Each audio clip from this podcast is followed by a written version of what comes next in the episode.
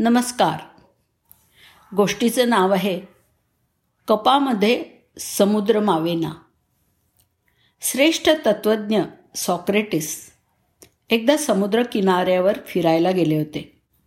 तेव्हा किनाऱ्याच्या पुळणीवरती एक लहान मुलगा रडत असलेला त्यांना दिसला. सॉक्रेटिसनं मुलाला विचारलं बाळ का रडतोस तू? मला सांग कदाचित मी तुझी मदत करू शकेन. त्यावर मुलगा रडत रडतच हातातला कप दाखवत म्हणाला मी केव्हापासून प्रयत्न करतोय? आणि आता अगदी दमून गेलोय. पण हा समुद्र माझ्या या कपात मावतच नाही. हे ऐकताच आता सॉक्रेटिस रडायला लागला. हो मुलगा आश्चर्याने पाहतच राहिला. हे तर मला मदत करायची सोडून स्वतःच रडायला लागले. असा विचार करत त्यांनी सॉक्रेटिसला माझी समस्या सोडवायला खूप अवघड आहे का? म्हणून तुम्हाला रडायला येत आहे का?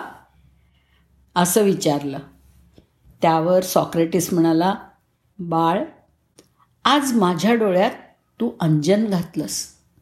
मी सुद्धा या विश्वातलं समग्र ज्ञान माझ्या लहानग्या मेंदूत साठवण्यासाठी झटत होतो.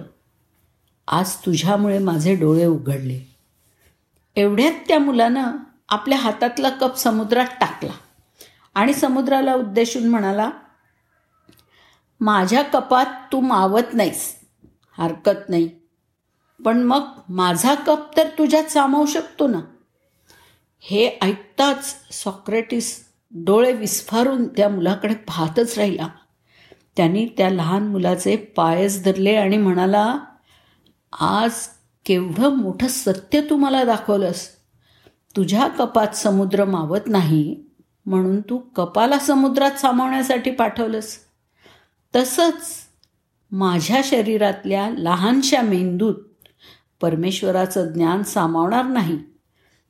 पण माझं मी पण तर परमेश्वरामध्ये सामावू शकतं ना?